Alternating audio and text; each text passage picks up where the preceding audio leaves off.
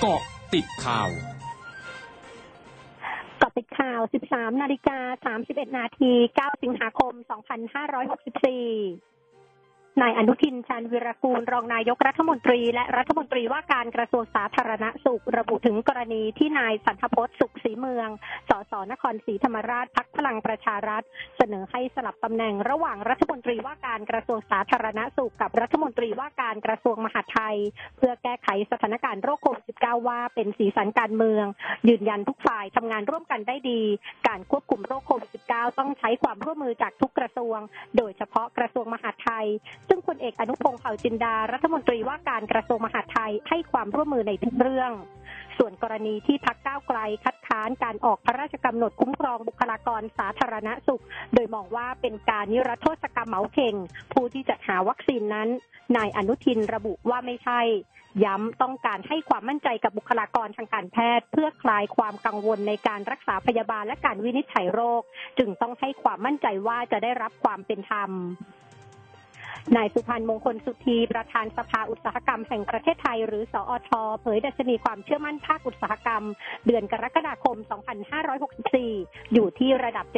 78.9 ปรับตัวลดลงจากระดับ 80.7 ในเดือนมิถุนายน ซึ่งเป็นการปรับตัวลดลงต่อเนื่องเป็นเดือนที่ 4 และต่ำที่สุดในรอบ 14 เดือน นับตั้งแต่เดือนมิถุนายน 2563 โดยมีปัจจัยลบจากสถานการณ์การระบาดของเชื้อโควิด -19 ที่ยังไม่คลี่คลาย และกระจายวงกว้างไปทั่วประเ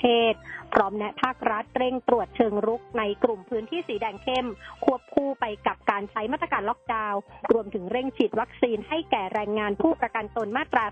33 และเร่งมาตรการช่วยเหลือผู้ประกอบการ SME ให้เข้าถึงสินเชื่อได้ง่ายขึ้น นายองอาจร้ามไพบูลรองหัวหน้าและประธานสสพักประชาธิปัตย์ระบุจากการลงพื้นที่ของทีมงานพักประชาธิปัตย์ในเขตกรุงเทพมหานครและปริมณฑลในการช่วยเหลือผู้ได้รับผลกระทบจากโรคโควิด -19 พบว่าประชาชนเรียกร้องให้ศูนย์บริหารสถานการณ์โควิด -19 หรือสบค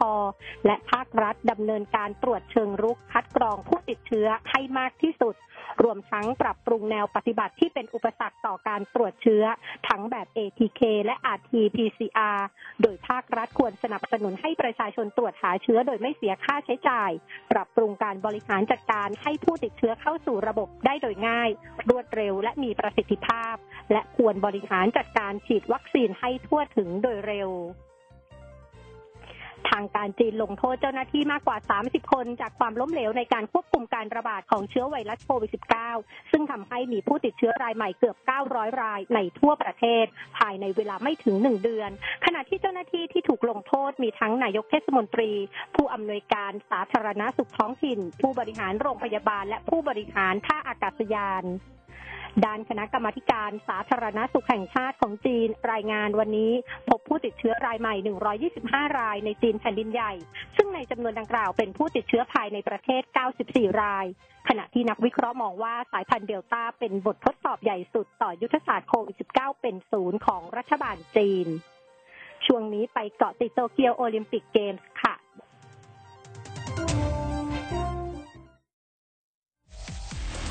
กาะติดโตเกียว โอลิมปิกเกมส์